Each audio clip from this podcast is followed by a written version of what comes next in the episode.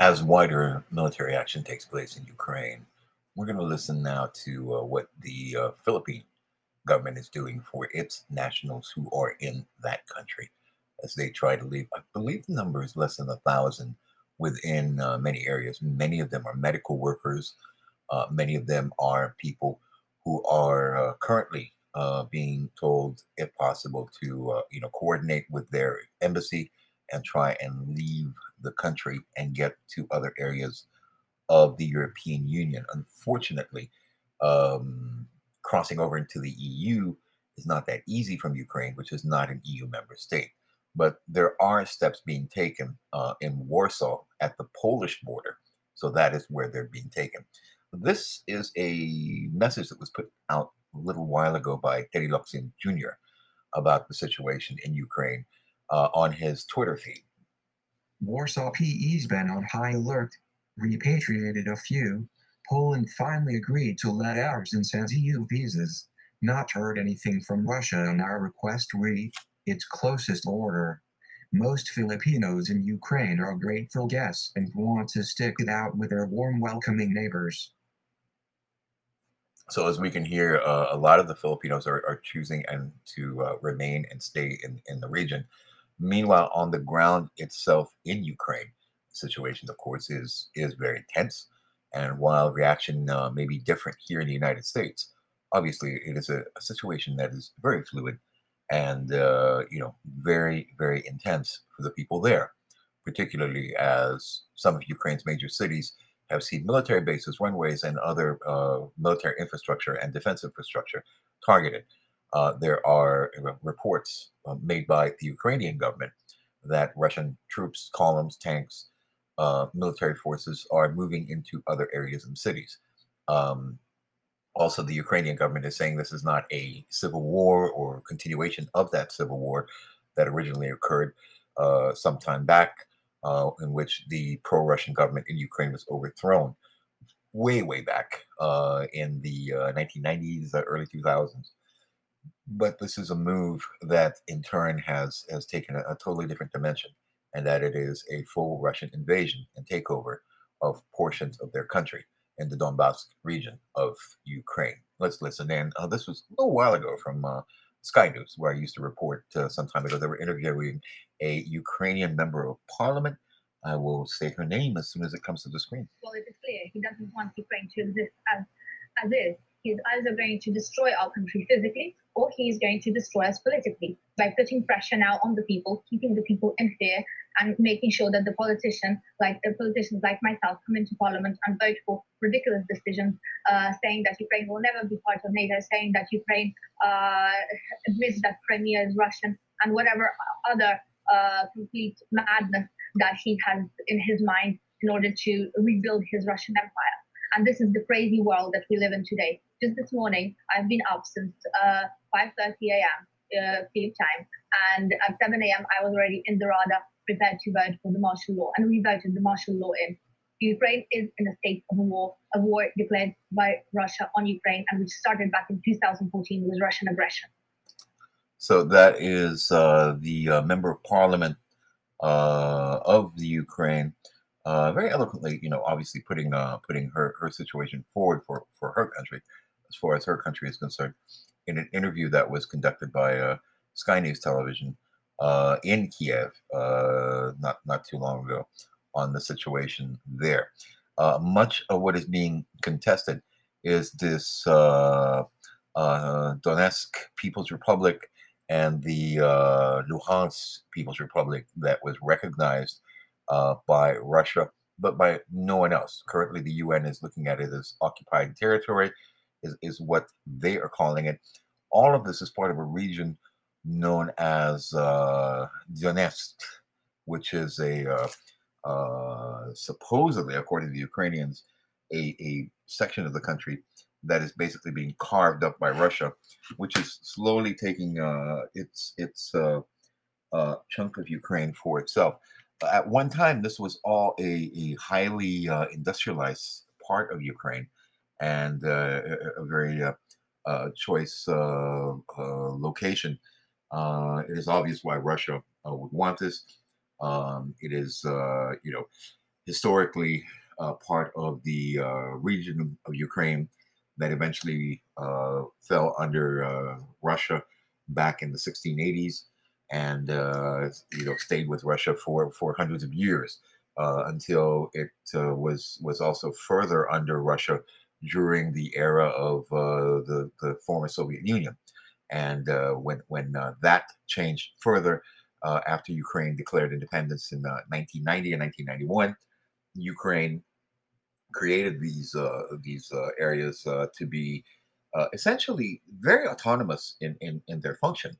And unfortunately, there was a perception of discrimination by many Ukrainians of ethnic Russian descent, that they were getting payback for years of abuse by the Soviets. You have to remember that during the era of Joseph Stalin, for example, it is estimated that anywhere from 9 million Ukrainians died in extreme forced famines that took place in Ukraine, where people were forcibly starved under the former USSR and communism in Russia, especially the Stalinist era of Russia.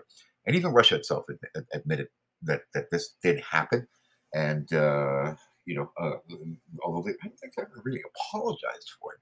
But what they did is they moved in all these ethnic Russians into this region of Donetsk, the so-called the rebel-held line of contact that is in this eastern section of Ukraine that directly borders the part of Russia, and this is an area that borders to the north Belarus, and to the south it is the Black Sea. There are areas that you're going to see a lot of movement here and changes as things go along. You have all of these things, and the military operations by Russia in Ukraine are something indeed to be closely looked at by people around the world. European nations have looked at this closely, and the Ukrainian member of parliament had her own expression about the so-called breakaway region or the occupied region. To the Ukrainian government officials and their elected officials, it is just an invasion. Which is literally marching onto Kiev and other cities. So this must be very clear. We're not talking about any kind of civil war or any hints at civil war. Literally, Ukraine is at war, a war which was declared by Russia at 5 a.m.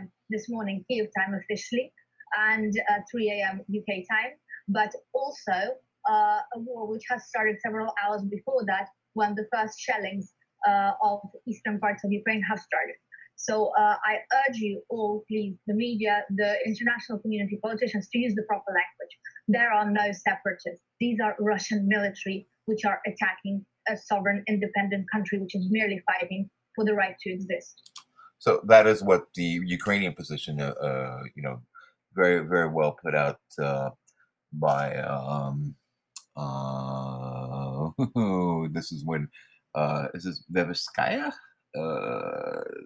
Loneska Veverskaya, who was speaking to Sky News of the UK a little while ago. I'm gonna play the British anchor here just a second, so we can listen to this. The guest, it's a Ukrainian MP. I will come straight back to you. Lesia Vasylenko.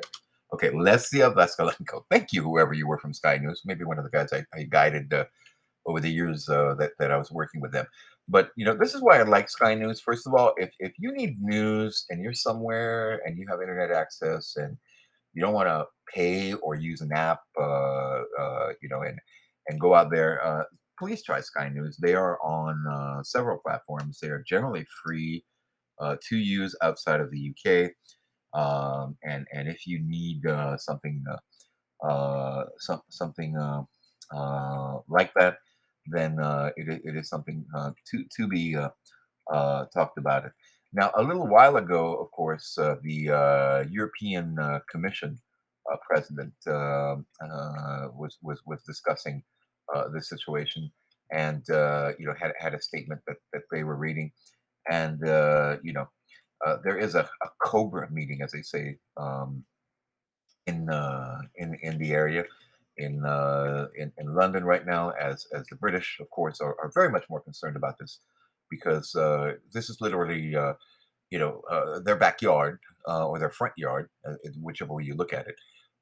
Ukraine is very much a part of how the British are looking at it. As President Putin, of course, has launched military operations in Ukraine. Let's listen to the European Commission president. Which appears to be a major assault on this country. Ursula von der Leyen is speaking in Brussels. So Ursula von der Leyen, the European Commission president, is speaking at this point. And children are dying of fear for their lives. We condemn this barbaric attack and the cynical arguments to justify it. It is President Putin who is bringing war back to Europe. And in these dark hours, the European Union and its people stand by Ukraine and its people. We are facing an unprecedented act of aggression by the Russian leadership against a sovereign, independent country. Russia's target is not only Donbas. The target is not only Ukraine. The target is the stability in Europe and the whole of the international peace order. And we will hold President Putin accountable for that. Later today, we will present a package of massive and targeted sanctions to European leaders for approval. With this package, we will target strategic sectors of the Russian economy by blocking their access to technologies and markets that are key for Russia. We will weaken Russia's economic base and its capacity to modernize. And in addition, we will freeze Russian assets in the European Union and stop the access of Russian banks to European financial markets. Like with the first package of sanctions, we are closely aligned with our partners and allies, the United States, the United Kingdom, Canada, but also, for example, Japan and Australia. These sanctions are designed to take a heavy toll on the Kremlin's interests and their ability to finance war. And we know that millions of Russians do not want war. President Putin is trying to turn the clock back to the times of the Russian Empire. But in doing so, he is putting at risk the future of the Russian people. I call on Russia to immediately stop the violence and to withdraw its troops from Ukraine's territory. We will not let President Putin tear down the security architecture that has given Europe peace and stability over many decades. We will not allow President Putin to replace the rule of law by the rule of force and ruthlessness. He should not underestimate the resolve and strength of our democracies.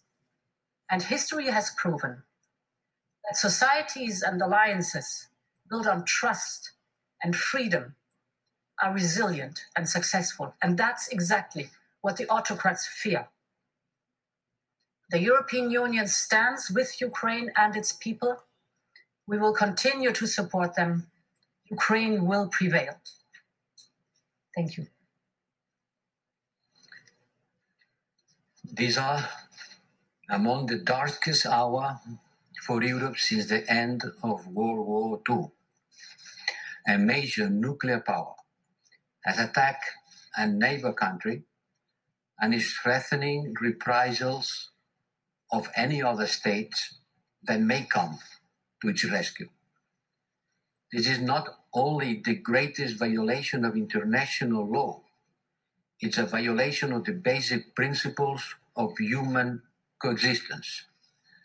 It's costing many lives with unknown consequences ahead of us.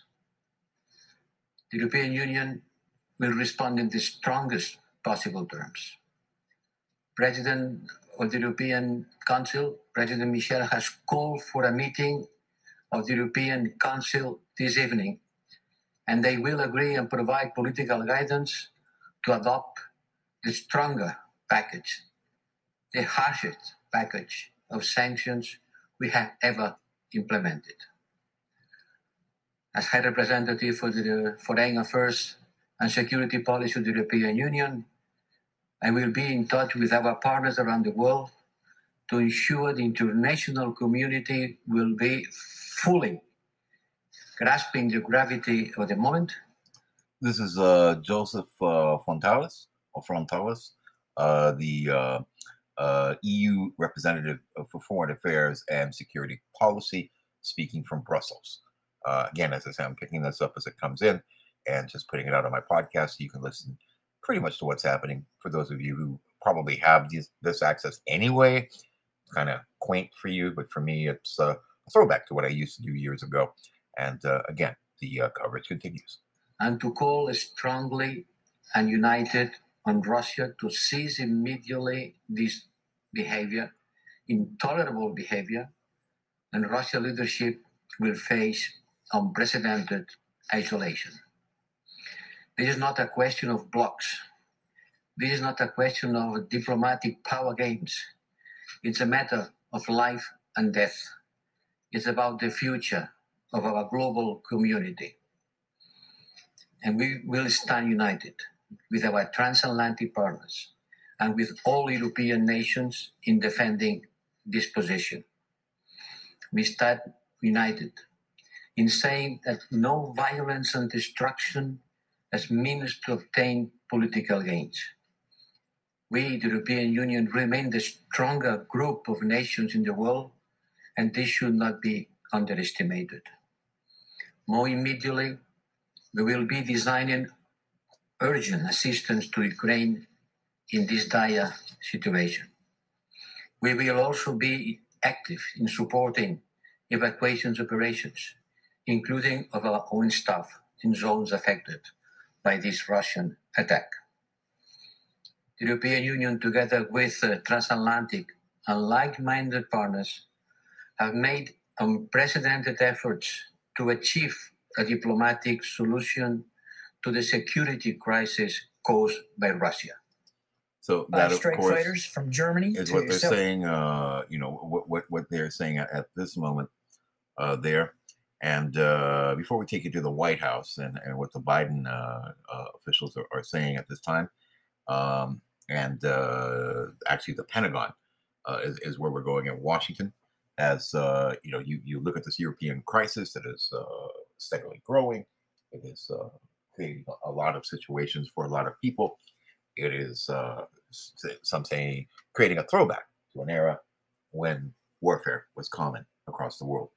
Separatists, all again, that is of a piece of the playbook that we have seen the Russians use time and time again. I have no specific knowledge about this particular report, but again, it fits perfectly into the Russian disinformation playbook. U.S. government help protect the Ukrainian government from this denial of service attack, the cyber attack? Did you help them with preparations for how to to get back online quickly after such an attack? So first, I don't think we're in a position to attribute these cyber disruptions that you're talking about. I assume you're talking about the various websites, the government websites that were taken offline. What I would just tell you, broadly speaking, Jen, is that we have provided some cyber resilience training and assistance to the Ukrainians, and I won't go beyond that in terms of these specific attacks. Again, not in a position right now to attribute them to any one entity. I would just say that, again, this is of a piece of a Russian playbook, which is to disrupt in cyberspace. So this is what, of course, we're looking at. This is the situation there in, up to the moment, February 24th. Ironically, a date that many people around the world remember the Philippines for throwing off the yoke of dictatorship and a people power revolt that took place there. Again, as I started this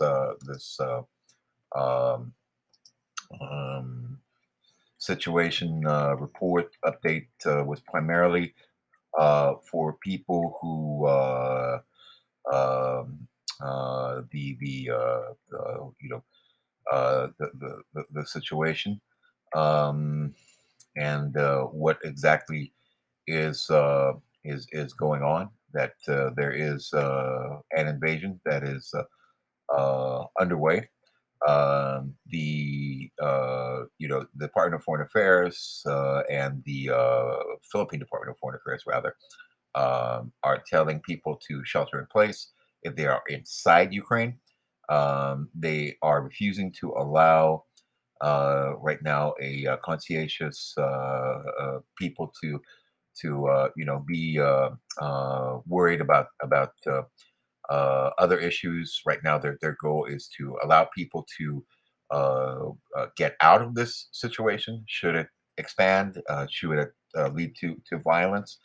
Obviously, the Philippines is concerned about its citizens. They tried to get a non-visa entry situation with the Russians. Unfortunately, that did not take place. They are telling their citizens to go to the border with Poland, and that would be the best way to leave Ukraine in that situation. The Philippine Foreign Secretary has said that they have an agreement with the Polish government, wherein Filipinos will be allowed to enter the country if they have their proper travel documents without a visa, so long as it is to be able to go into refugee programs or try to return to the country. And there are OFWs in that area, and there are also in other areas. There are a lot of things going on, and basically, if you are a Filipino overseas worker who is in Ukraine, the government there is saying that if you are in an area where there is actual fighting, to shelter in place, stay with civilians, do not stay near military facilities, and lastly, most importantly, pray. That helps. Believe me, it does. It may sound to some, sad considering the situation, but it is something that you can actually do, and it does help. That's all for me for now. I'm Mike of New York, and this has been a quick look at the situation in Ukraine. We took you quickly from the Department of Foreign Affairs in Manila with a recent tweet from Teddy Boy Locsin, and of course more about the situation there. I'll come back periodically as the situation warrants. I know a lot of people don't have internet access in some places, and so who knows? Sometimes these podcasts get through to different areas, so that's what to do. Talk to you soon, and I'll be back with more. By the way, if you have any messages, just send it in the show notes, or send it to me at Twitter at Mike of New York, or you can reach me also on Facebook. I'm there. Look for me. Find me. You'll find me somehow. Have a pleasant evening and a wonderful tomorrow.